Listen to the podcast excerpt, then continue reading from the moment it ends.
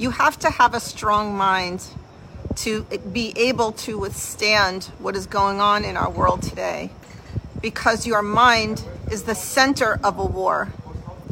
So, on the one side, you have extremists, on the other side, you have extremists, and they are extreme.